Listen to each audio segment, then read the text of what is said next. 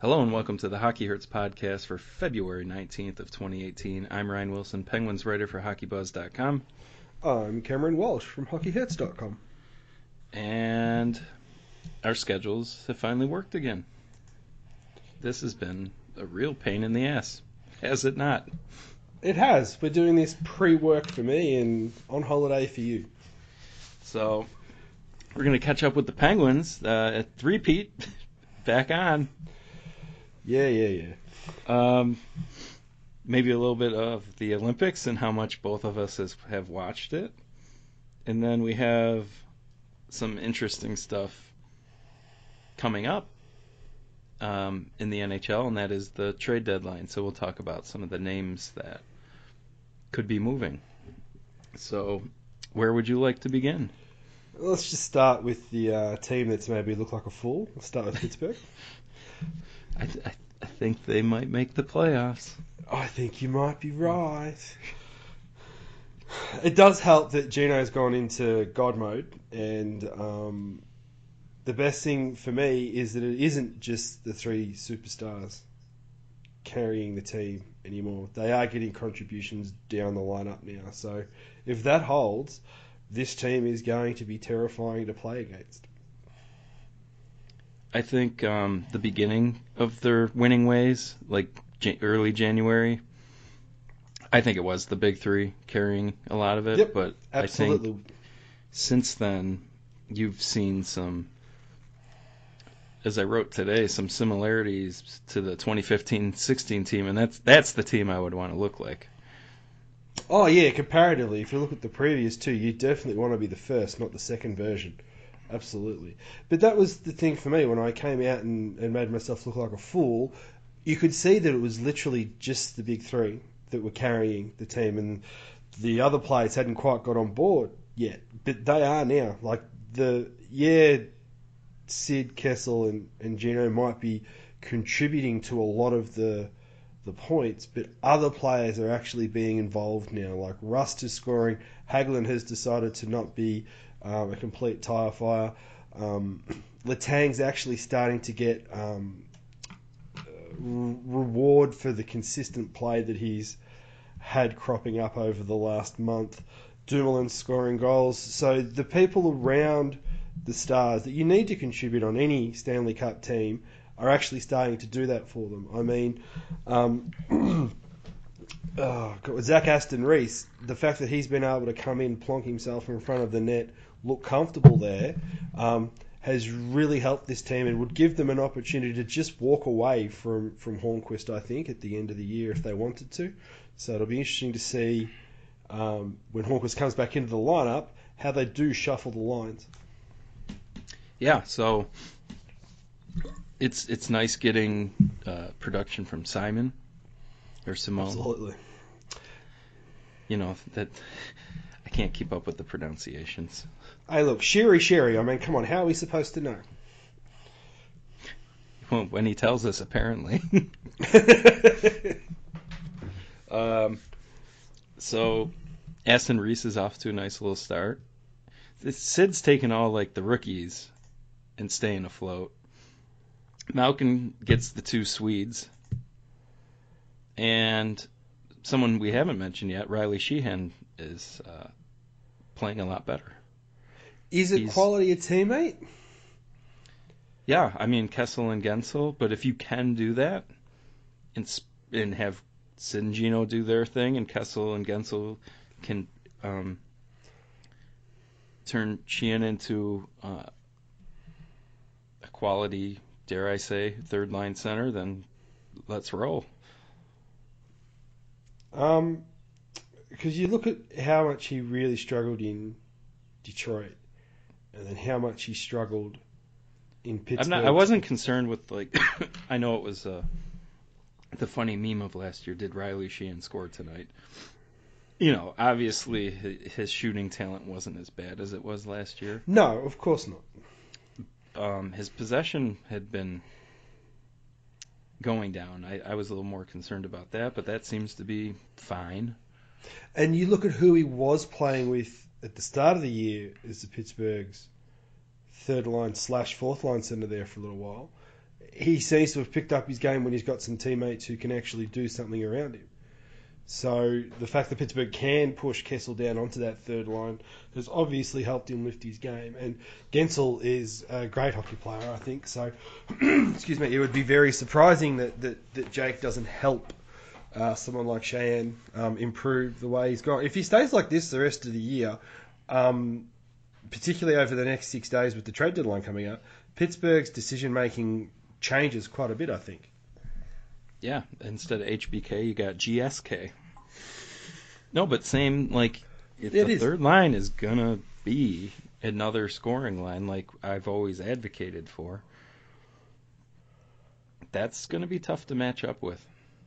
Well, no matter how poorly I think they allocate that fourth line um, roster positions, um, As far as like you said, changing the deadline, you know, you could really shift your focus for another uh, winger if you're comfortable with Sheahan. where do you? And This is where I don't think Hornqvist fits in this lineup right now, and I know no, everyone will argue no, about he'll the- go. He'll go. Um,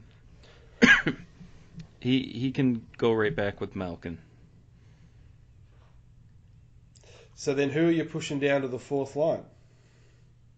Rust, Sure, Sheary, although he's out injured at the moment, isn't he? is he? No, he's been playing. No, no, no, he's been playing. Don't mind me. Apologies. Um, I don't know. Either one. Now look at your lineup.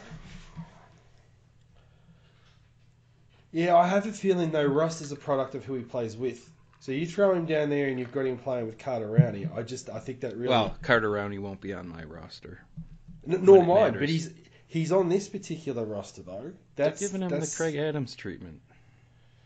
Well, fuck that. Later later stages, Craig Adams, where he plays like four minutes a night. And I still think that's going to burn this team in the playoffs if they do that in the playoffs. Well, I think the deadline will be interesting. Maybe they get a fourth line center. If you get a fourth line center, the assets you have to give up uh, are, are substantially less than what you would for a third line center, with teams thinking Pittsburgh desperately needed one.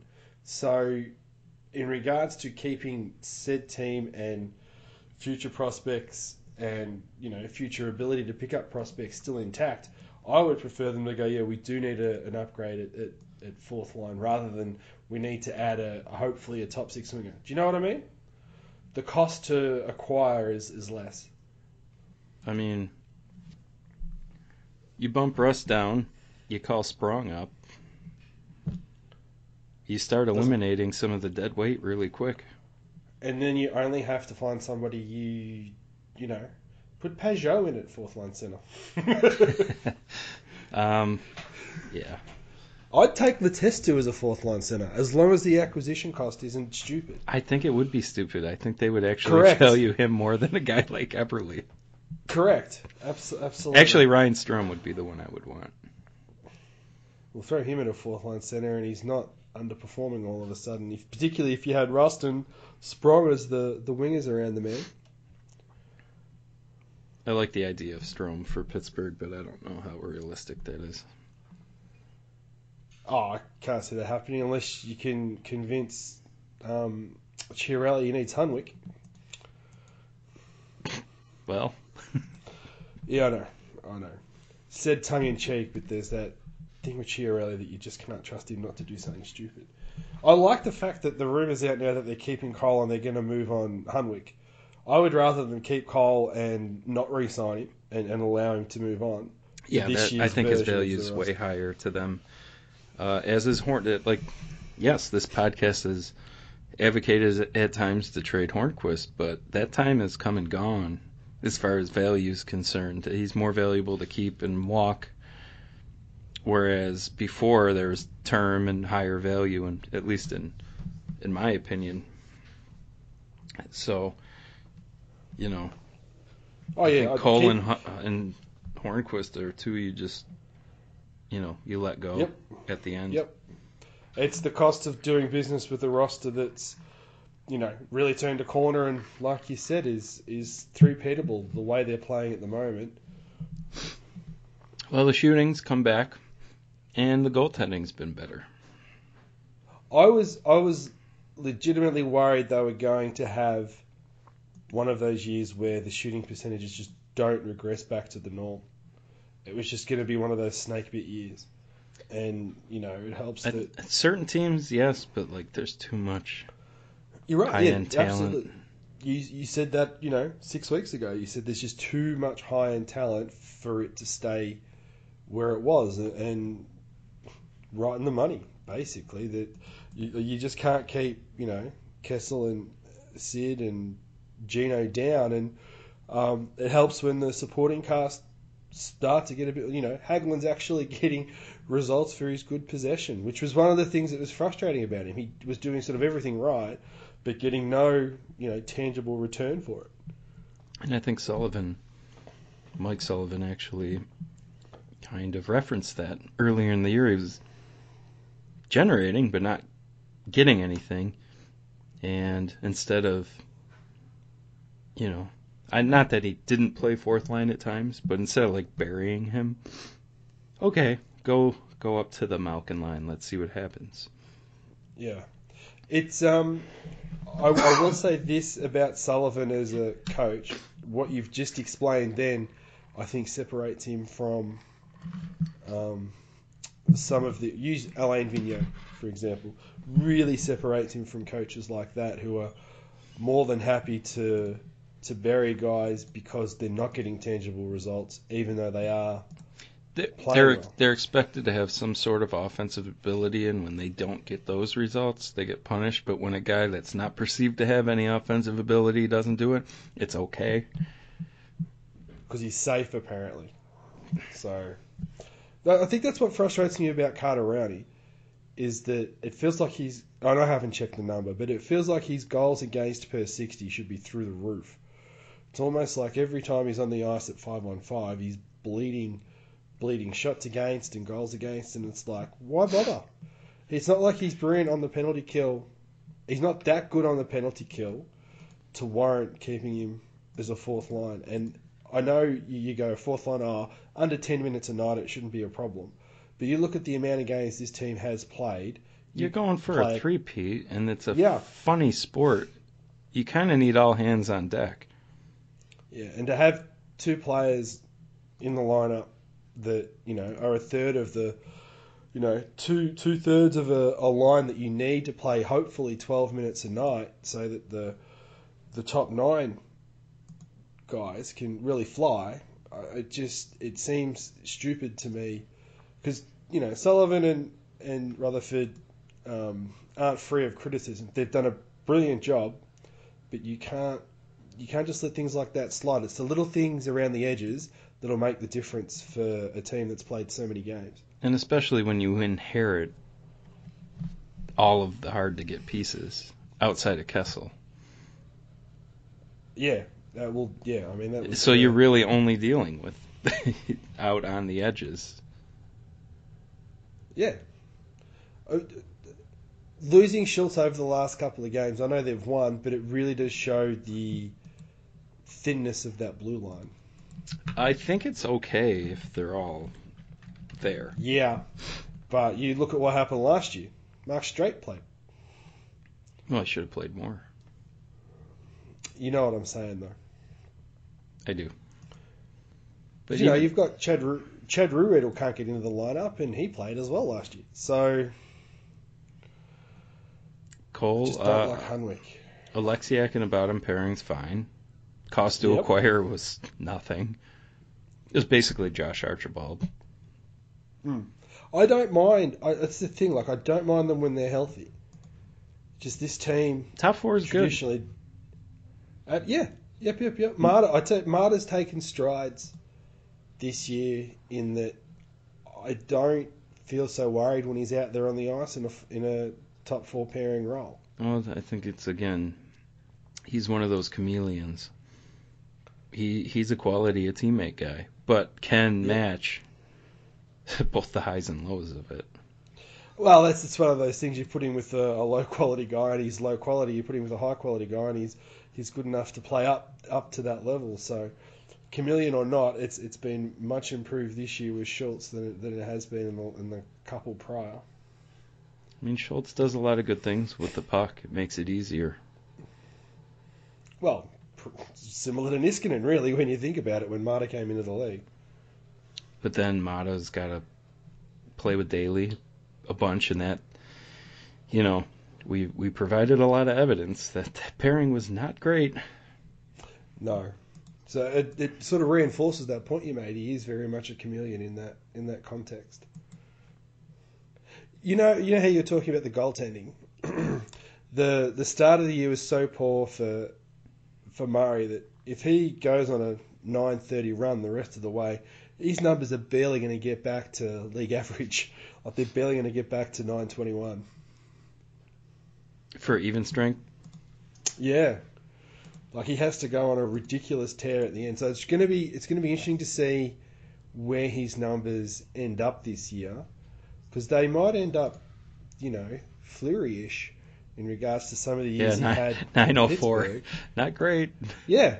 No, no, absolutely not great. And you could see the team struggled because of his start to the year. So it is funny that, um, yeah, and it looks as though he's going to be peaking right in the playoff time and, you know, um, push that um, reputation of his further and, and further forward. But the uh, full season um, statistical reference against Fleury will be very interesting, I think.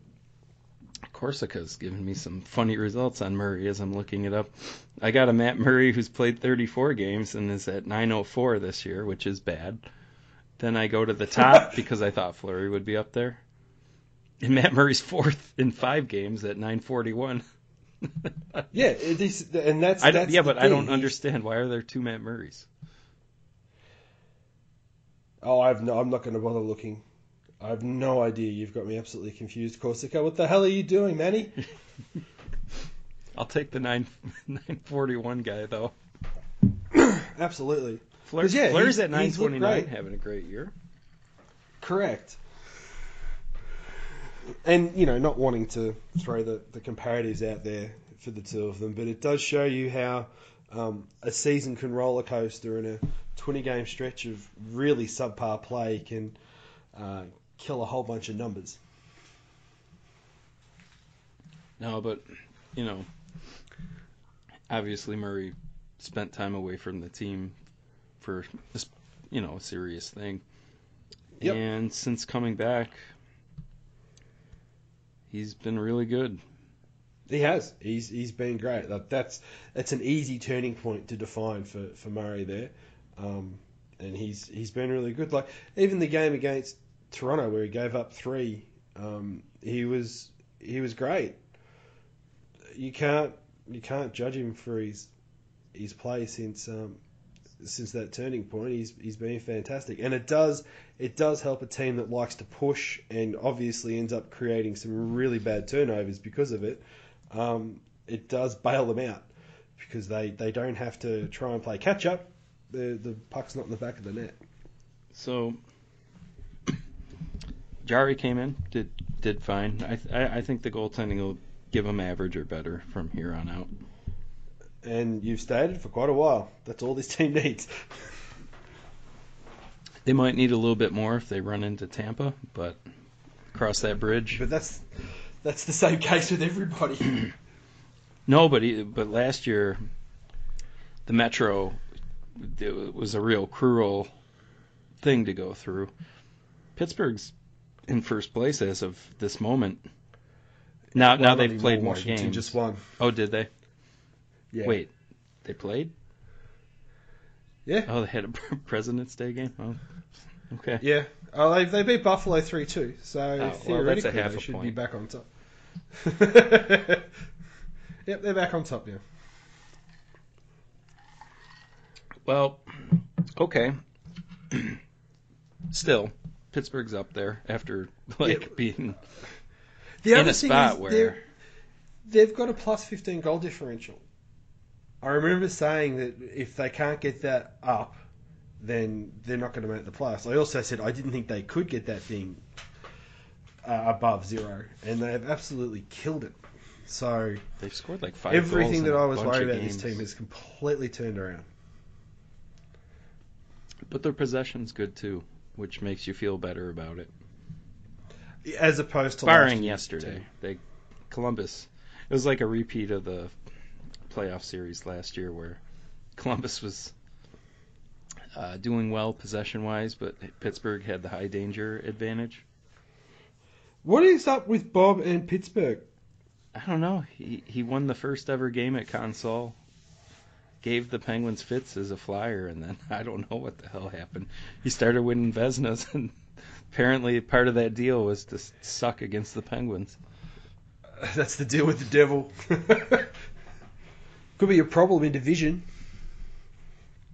especially with the playoff format. Although Columbus, Yeah. Columbus might not be uh, joining that party, anyways. They, they've gone on a terrible skid, terrible skid, and I, it's it's really weird. Like you just you keep seeing there's a loss or an OT loss, shootout loss, and it's like well, luckily they're getting, you know, points out of some of those games, but it would be frustrating for a coach for a team that. For, for my mind, looks pretty good on paper. It, it- you know, like any team, they've got a couple of holes here and there, but um, what do you do if you're the GM there? Um, well, I think a lot of the heavy lifting had already been done. I don't know how you undo some of those contracts. Correct. That's that's sort of my point. They they kind of locked in this year for, for what they are. Dubinsky and Foligno are on for the next three years at around 5.7 ish if you uh, average their contracts together. Alex Wennberg is at 4.9. I'd have I'd have to look into him. I don't I don't know. I don't think Ryan Murray being injured really helps them either. I know he's going to be back soon. Um, I don't know, man. He's so- they should have taken Yeah. the Islanders' entire draft. Remember that? that was a, that was a Garth Snow idea, wasn't it? Yeah, he was going to trade the whole draft for the to take Ryan Murray. His um he's been bailed out by some other GMs at times, hasn't he? And sometimes not. Yeah, this is very true. Tell you what, if they get a first rounder for Jack Johnson, though, See, I don't think that I don't think they'll trade him. I think I think the I think that it's greater than zero. It is, but he's a UFA. So how are they getting a first rounder for uh, an upcoming UFA? I mean, I think I think teams are starting to value their first round draft picks a little more than they used to. teams, but it only takes one. Correct? No, you're- absolutely right. It only takes one cheer. He's my benchmark now for ridiculousness. I've decided Well, Benning just signed a um, extension. Yeah.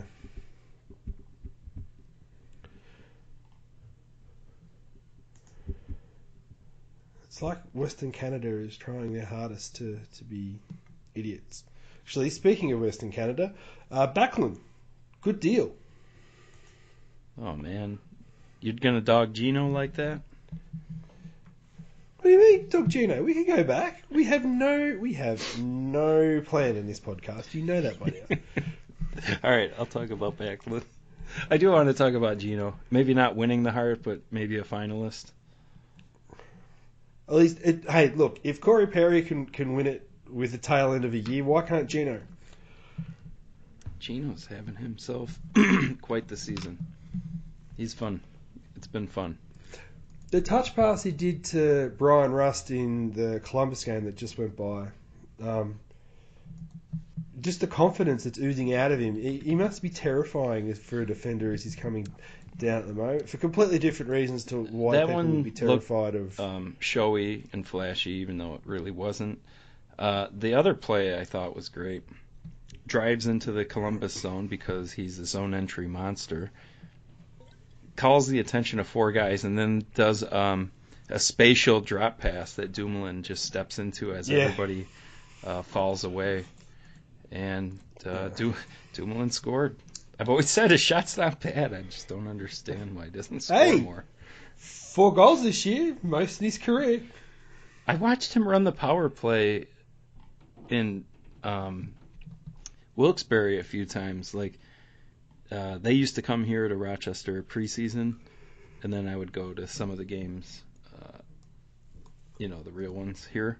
Yeah. He always he ran a good. He was fine on the power play. You don't think about him like that. But uh, It does it does show you the, the gap in skill level in regards to the fact that you know he can run a power play, but you go well, you've got Schultz and Letang. Oh no, I'm not asking him to do it at the NHL No, level. I'm just wondering why, I realize why he can't that. score. Feels like he just throws it on net for the sake of it sometimes, as opposed to really having the confidence to, to do anything with it, which is bizarre to me. But he's he's cha- I think Ovi scored today, but he's chasing Ovi down for goals. Don't know if he's quite going to touch Kucherov, who probably should be the the leader for the Heart right now. But he's got a puncher's I- chance. The, th- the the thing with Kucherov though is he's in Tampa, and I know that they're you know they're leading the league in a lot of areas, but they've been out there for so long. I can just see the media just ignoring him, which seems ridiculous. Yeah. uh, Well, they're both Russian, so There's the other. That's your other problem as well. maybe Patrick Kane will get it. Uh, Well, I don't have much more to add on Gino. I just wanted to give him some appreciation for his 900 points. We love you, Mr. 101. Wano, that's his new yeah. Love watching him Does- play. He- he's he's so much fun, and the thing that's that's cool. I might that- actually. Oh God, do I want to say it? I I think Yeah. I like watching him more than Sid. I'm not saying he's better, but I- different style. He's more aesthetically pleasing. I, don't know. that. There's things Sid does that are great too. Yeah, but Obviously. there are certain things that yeah, oh, really? There are There's certain, stuff he does well. Oh, okay. there are certain things about Sid's game that, that aren't flashy and, and showy, and and Gino provides more of that. So, But I get the Uh, nuance unless- of all that. Uh, Like, like I but can that's your see problem. it. It's nuance. I think Gino still is more aggressive. Like Sid used I to take one on twos and try to split people, and he he doesn't do much of that anymore. Where I think Gino will still try and walk a guy, and I still like I still like seeing that, even though it's not a high percentage play all the time.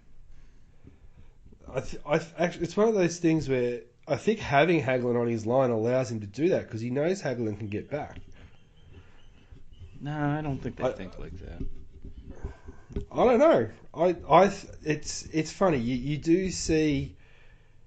I, I legitimately think speed of teammate helps Malkin decide to do that because he knows Hagelin will cover for him if he gets, you know, if he gets stripped and it suddenly becomes a three on two the other way. You, you pretty much guaranteed Hagelin, unless he's deep in the zone, is going to be able to get back and at least make it a three on three.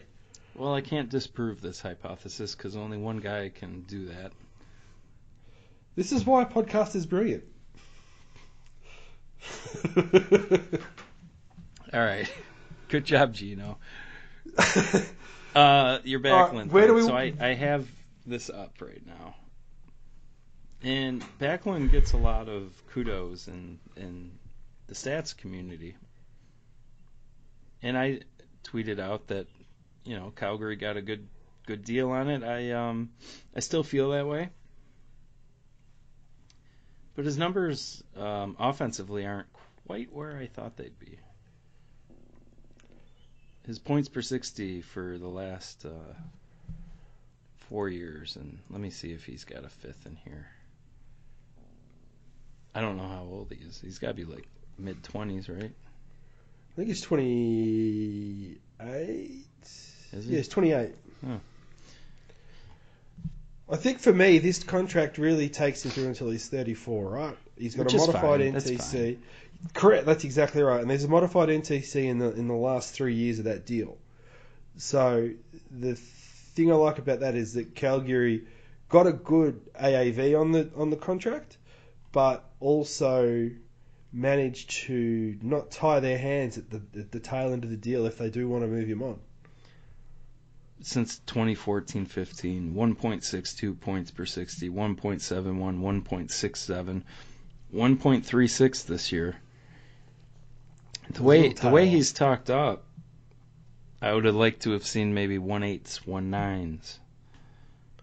But that being said, possession forty five point five nine sounds awful on the surface, not great. He was positive relative to his teammates that year. Yeah. How, what's the what's the what's the gap? What's his positive? But since then, it's How been uh, 52.2 percent, 54.7, 55.1 this year, and in those three years, it's been five. Uh, he's been positive at least uh, five percent two of the times, and this year Yeah. four percent. So he's he's driving play. That I think is why the stats community are big on him. Is he is pushing play quite better, much more substantially compared to his teammates. And which which is valuable, and and his offense in the past hasn't been negligible. So you you know you know who he's like, Jordan Staal. well, I'm a big Staal fan, I- so yep. anybody that's like him, yeah. But you know what I mean? If you're at 1.71 points per 60 and you're uh, at 52% possession and that's 5% better than your teammates, like that's that's that's pretty good. I think they've done all right. I mean, he costs less than Staal. So yeah, that uh, I actually forgot about that signing it goes to show you when the last podcast was. Yeah, there's a bit of a gap. So do you want to do a, a little bit on the Olympics? What, four minutes worth? Okay. That's literally all I've seen. Yeah, I haven't seen much more uh, men. I have watched uh, more women's than men. It's it's so hard to find over here to watch. Like I'm not I'm not going to seek out the Olympics on on um, our broadcasters' uh, digital apps or, or anything like that, and they show it at weird times of the day. Weird times of the day. You're you got to have more favorable times than we do. That's my point. That's exactly my point. They just stick it in weird spots. It's just Oh, you're Yeah. saying they're not doing just- it live? When Oh, okay. Oh, when it's Because I was or going to say, how are would- the events for you? Like the uh, overall, like not bad, right? That, yeah, yeah, that, that- that's the thing. The time zones work quite well for Aus- Australian for coverage, particularly for me. I'm three. I'm three hours. You know, the back end of the day, and So that's like East It's- Coast, it's- West Coast here. exactly. So it works. It works really well in that context. It's like um, if I was a bazillionaire and I could just watch hockey all the time, hockey works out really well for me because it's in the morning. It's it's great, but the the the Olympics works well. But like any national coverage, they always try to focus on the events that you know Australians are going to do well in, and then they go, well, we've always shown the the figure skating, we've always shown the speed skating, which are really fun events. But it's like, you know, there's a sport that's physical, fast. Don't they know Margot Robbie likes hockey? Oh, no, and it'll be why they're doing the thing because she was in I Tonya. Tonya, even Jesus. Um. So yeah, I don't know. It the like I said to you before the podcast, I've watched four minutes of it, and I reckon it's been two minutes men and two minute women. And it's I- because I got there and went the ads. I can't. I can't deal with all the commercials. I just don't have any interest in this tournament. Well, the NHL is getting out of it what they want. Yeah, but all right. So let me think how I'm going to craft this. I think the whole um, there's an argument out there. I'd rather send the college guys than the NHL guys because To, what to an under twenty five tournament? Or no, or just literally. uh, uh, they don't want professionals involved, and I think that's stupid for the Olympics. I think you want the best in the world.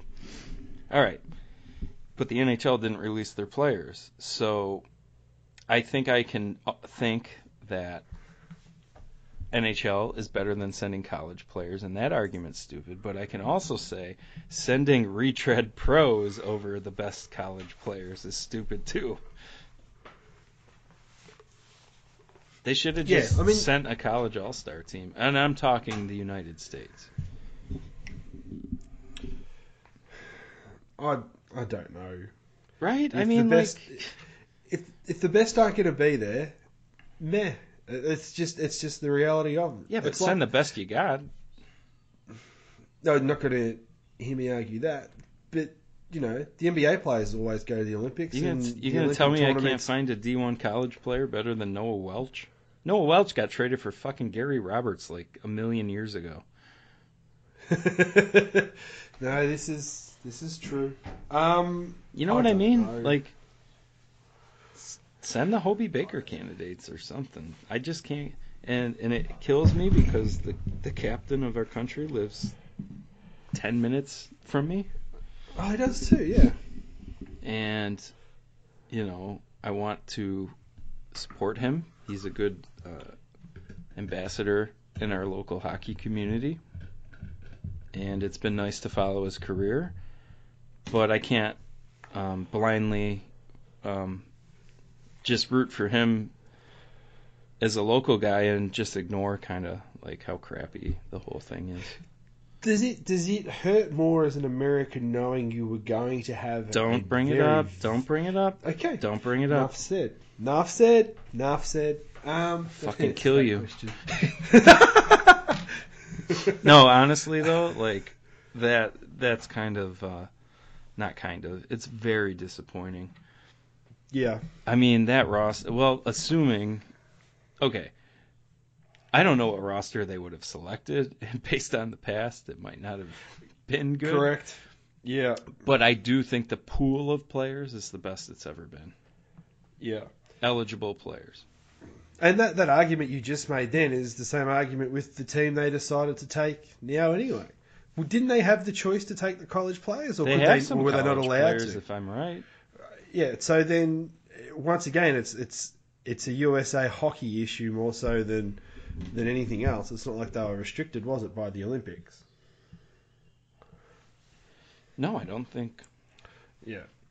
So I I, have a feeling that, that USA hockey needs to have a, a rethink about. They lost they to fucking their rosters. Slovenia Yeah. after being up Canada- two nothing. Like Kopitar's not there, so what the fuck happened? yeah. Losing to Russia, I get because Well, They- they, actually have and freaking Kovalchuk, a yeah. unique situation. And in fact, if they can't win this gold medal, then they need to just fucking, you know. Give it up. Yep. Um, what was I going to say? All right, should we move on? Should we move on to what everybody's really caring about, which is six or seven days time? Uh, we will, but I would like to send best wishes to the U.S. women's team, who is very entertaining. And Canada's team is very entertaining too. And They're guess pretty- what? They're going to play for a gold medal. Hmm. Yeah. And it's one of those ones where is this where you get the monkey off your back? The U.S. women. Yeah. You know, it's funny. They they kind of kicked Canada's ass. That Yeah, but still didn't win. no, but I think they'll kick their ass again and win. Oh, that's what um, everybody that I listen to at the moment that's American is pretty much saying exactly that. So, No, but I think their team is really yeah, awesome. yeah, yeah, yeah. You're not being you're not being parochial or anything like that. It's everybody has got um, got that feeling about this this women's team. All right, trade deadline. Where are we starting? Um, all right, I want to start with Carolina Okay. because Trade wins in Carolina. 100 mile an hour trade wins. I um I wanted to take I wanted to pick up Mrazek. Category what? Should we label their the the trade takes category one, two, three, four for the Hurricanes? It's category one is ter- is um is really really bad for a So that's the thing. What do you do if uh, category one's like destruction? No, no, that's the opposite. No, category one's like the minimal. Oh, okay. So then category fours. All I know is that they need another goalie. I think there's And I know they five. Oh, Category Jesus. five is when they give away Ron Francis to the Penguins. Yeah, okay. Oh, well, if we're going to look at it in that context, it's probably going to be a category category three because really to to get Mrazek from Detroit at this point would probably be a second round draft pick. And I think this team, the way this roster is constructed, they can give that up. They gotta, for that to make sense, they gotta find themselves in a playoff spot. I, I think getting Mrazek would put them in the playoff spot. That's the thing. I, I think he's better than the two options they've got in there at the moment. And they did the right thing by going after Scott Darling. It was That a was good the risk, right but idea. man, Yep. didn't work. There was no reward. No, none. you could Um, understand what they were going for, but Yeah, it just unfortunately it's one of those things that, that didn't work out. Now, this Carolina team I think is is good enough if they end up on the right side of the like I, I, I think this Carolina team with the goalie that can be average to a little bit better than average and Mrazek has proven he can get ridiculously hot. he's at be good enough to 926 even strength, so Correct. And, and people have said that he's not played great this year. So you get there with that, and 926 for a Detroit team is better than what either goalie in Carolina is providing them right now. although 923 for Ward, if you can believe that. Yeah, I still don't trust him. No, I don't And- either. He sucks. I one of the things that annoys me with general managers is they ref, almost all of them refuse to admit they've made a mistake and correct the mistake quickly. Now, Scott Darling might be fine next year, but this team is right on the cusp of making the playoffs for a team that's usually short on cash, right? Take Mrazek on.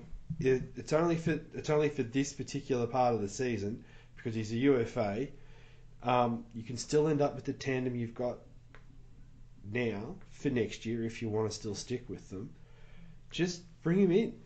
You know, if somebody's stupid enough to take Cam Ward off waivers or whatever, it's not like they're close to the cap, so you don't even have to worry about that. I just I don't want to see a season like this for Carolina not make the playoffs purely because they were too stubborn to add another goalie. And a pending free agent, nonetheless. Yeah, so that yeah, so they don't even have to worry about next year and, and their cap situation. They've got 15 million. By design. I, I realise it's by design, but if you're ever going to recoup some money by spending some, a couple of playoff games at home would probably do that for you, wouldn't it? Yes. Yes, it would. So, I mean, that's crazy. They'd have they'd have over 11 million tied up in their goaltenders for the rest of the year if you look at the full year cap hit, right? Which is ridiculous. But it's only for two and a half months. I like that idea. They're they're actually sitting in a playoff spot right now. Yeah. And I mean, with with, with Neuwirth going down in Philly, Philly and Carolina may both need slash want Mrazek, which is not great for either team because they'll drive the price up. But you know, it's it's like just because you can see there's a massively good future at this club, don't waste a year for a team that's barely made the playoffs over the last decade. Yeah, Carolina's got to kind of cash in on something. You know, they don't have those generational players that, you know, fortunately guys like Washington and Pittsburgh have had that, you know, you're halfway there already. They, they don't have that. So when you do get a chance to make the playoffs, they just have to make it. They have that ability right now. They're actually one of the top possession teams, so the goalie Correct. thing makes some sense. And that's not even counting the 1.375 they're retaining of Eddie Lack's salary. Boy, the fucking goalies have killed them. They, they really have. Like that's that's the thing. Like they would be forking out so much money in that position just to get league average goaltending. But that's all they need to make the playoffs is league average. So you want to who who who's getting who from Ottawa? Well, Travis Yost likes to try and push the goddamn Karlsson to Tampa, which would be fucking awesome uh, for the league, but shitty for you know three-peat chances. I I still don't see how he how that actually is going to happen. But who gets Mike Hoffman? That that's probably the more realistic thought. It's crazy that they're going to move him. It, it it is in a hockey sense, but it's not in a contractual sense. Oh no, I I get that their owner's a fucking idiot. That that that team would do much better if somebody else fucking bought them. I don't know where he goes. Because everybody could use him. A- absolutely, and I it's mean, a he's got- great contract. he's got another year after this one, and at Two. the end of that, oh, he has two. It's two more after this, yeah. And he, that means he'll be 31 at the end of that contract, right? So you can either decide to ante up for him, but if you're going to be a team that acquires him, you're acquiring him for the here and now sort of run over the next couple of years. So you could get to the halfway through the 1920 season and go, yeah, we'll trade him as well. I know who would be interesting. Same team, same team that took um, an Ottawa player a few years back. I think Dallas. Yeah. Do they need another winger? Why not? Yeah, Well, it's a, yeah, that's a good point. It's They don't have cap space though, so I don't know how they would pull that. Oh, they trade Marc Methot back. Same money. But and and that's okay. So I know you, you said that as a joke, but that's the issue you've got with Ottawa. They're not going to retain salary on a deal. I don't think. Did they No, just no, no. retain? did they just retain on? Um, well, so there you go. They're not going to do it now because they retained 1.75 on Phaneuf's deal. So I can't see them retaining on another deal. No. Because the whole point of trading these guys away is to save to save coin. So I don't know. I just yeah. Is Brassard staying in there or is he going? I know Pittsburgh's interested, but How do you fit five million to that roster? Sheary would probably be a guy that could do that. That would be three. Yeah, I am reluctant to give up roster players for this Penguins team. Well, if it's Mike Hoffman, you can kind of do it Yeah, uh, because yep, the upgrade would be Yep. pretty good. I don't know. Yep. I have no good opinion or feeling about where he's going. I just usually I'll be like, oh well, that makes sense. That makes sense. It. I don't know. There's so many potential suitors for it, or should be. Oh, Winnipeg could take him on. Yeah, So could St. Louis. St. Louis is something that I've kind of, I think I read. Oh, Yeah. really? Okay. The Jets have basically got the cap space. Like they could almost slot him in without losing a rostered player if they wanted to. But if they were going to bring Hoffman in, just trade, you know, Marco Dano. He he seems to be in every trade for a player at the moment in his career. He can't seem to stay in the one place. Nope. Yeah, I mean Hoffman. Wow, that would be quite a trade for um whoever gets it.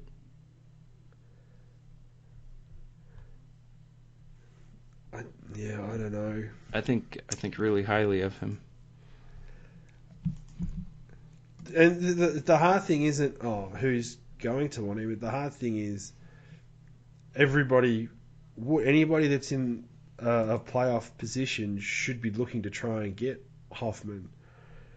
Um, and I, I don't trust Dorion to not get a little ripped off. It's players like he, you know how everyone says if you whoever trades away the best player never wins the trade. Hmm It's the Hoff, it's the Hoffman type of players are the situations where I think that is so true. You're never going to get back enough assets or a similar quality player that you're going to win the trade. So You're not going to win trades when it's financially driven. No, no, I totally understand that, but it's like, you know, are they going to get back a first, a top prospect, and a fourth round draft pick for that? Immediately, the team on the ice is, is worse, and you can't guarantee that you're going to hit on the first round draft pick, and the anything past, you know, the first three or four picks in the second round are really, really big raffles. So, and he's just been re-signed. So I mean, he's got some form of like financial security. So I don't know. I mean, who's more likely to move, Hoffman, Brassard, or Karlsson? All three. Yeah, uh, and it's it's Man, it's amazing Ottawa, what a, a, a double overtime away from a Stanley Cup final. that that but that's what did them in. That's what did them in. They got didn't they get pummeled possession wise last year before they made the playoffs? Yeah, and, and Pittsburgh, who didn't control, you know, pace of play against Columbus or Anyone else. Yeah. Um, it was funny that, in hindsight, funny, funny that they, they were controlling play against Ottawa and having more trouble with them. So, so it's one of those situations where it's like they just they missed they, they they didn't assess their team very well. You know, they misunderstood what their actual roster was, and they're about where their possession numbers should have put them. They had a hot goalie. Um, you wouldn't expect Craig Anderson to drop off quite like he has this year. That that I can understand. But he uh, goalies very rarely are superhuman two years in a row, unless you're Henrik Lundqvist. I guess um, Rick Nash would be a person of interest. I think he, he's gonna. I think a lot of people are waiting to see what happens with that. Kind of as a set the market kind of thing. Yeah. Yeah, yeah, yeah, yeah, yeah. I think you're on the money there. He's he's kind of been an underappreciated guy for a while because his shooting percentage in the playoffs, I, Yep. I don't understand it. But man, some of those years he he the the year they went to the Cup final and he wasn't scoring a lot. He he was playing great. Yeah, but it's it's what have you done for me lately? And if you don't score in that situation and you're paid as much as he is, you cut behind him. It's just just just the reality of it's the reality of team sports. It's the reality of, of, of hockey, the way it's covered. Um, you know, he's always had the reputation of, of being a shrinking violet in the playoffs, and not scoring helped um, emphasize that. Um, I mean, if Nash goes, you gotta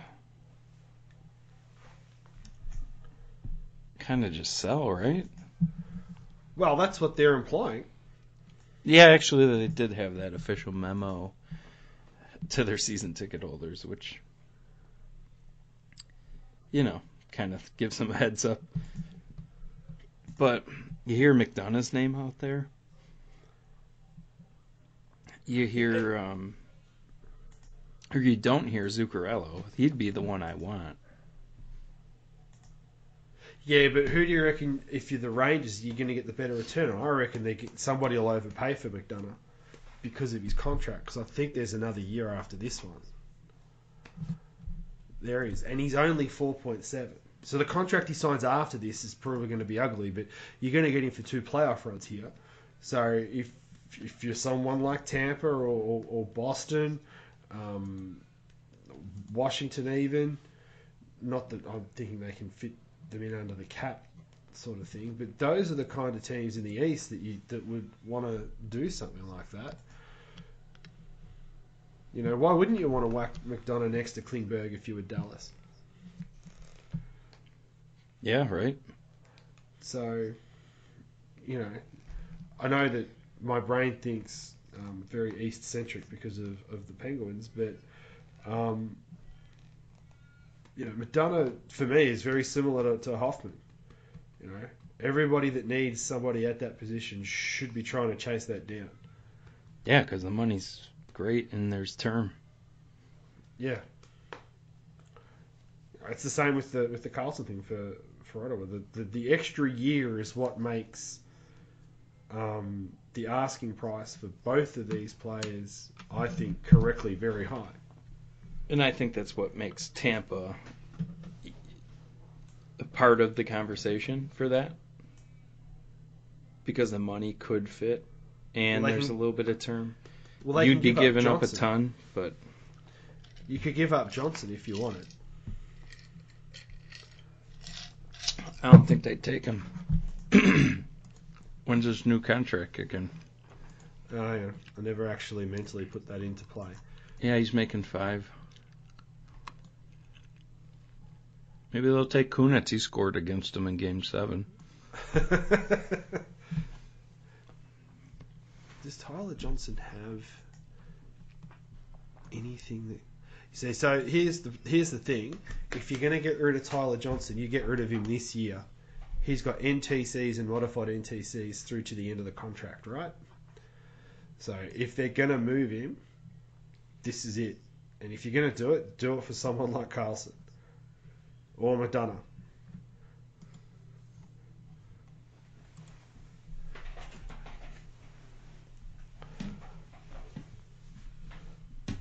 He's 27, so his contract runs through until he's 20, uh, 33, 34.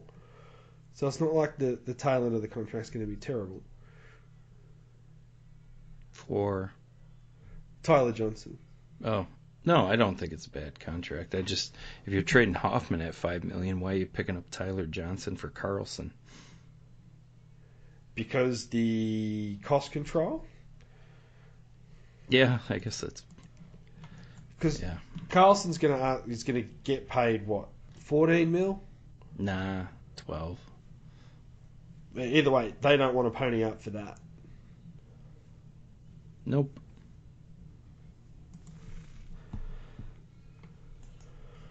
Well, Anybody anybody else in particular we want to have a a chat about player wise? I don't think so. I don't know if we can. Kids are in a sleepover. I have to go to dinner. Ah! So this is the problem, cramming it in early in the day. yeah, but it got in. But It got in. So I think we're good. Right, let's wrap this one up, and we'll see how we go after the deadline. Hey, Yeah, um, I'm off of work this week. Hopefully we can sneak another one in. well, hang on. Dead, dead, deadline days. What's the date? Is it the twenty sixth that it's the last day? Is it? Well, that was the question. I don't know. I don't work for a rumor site or anything.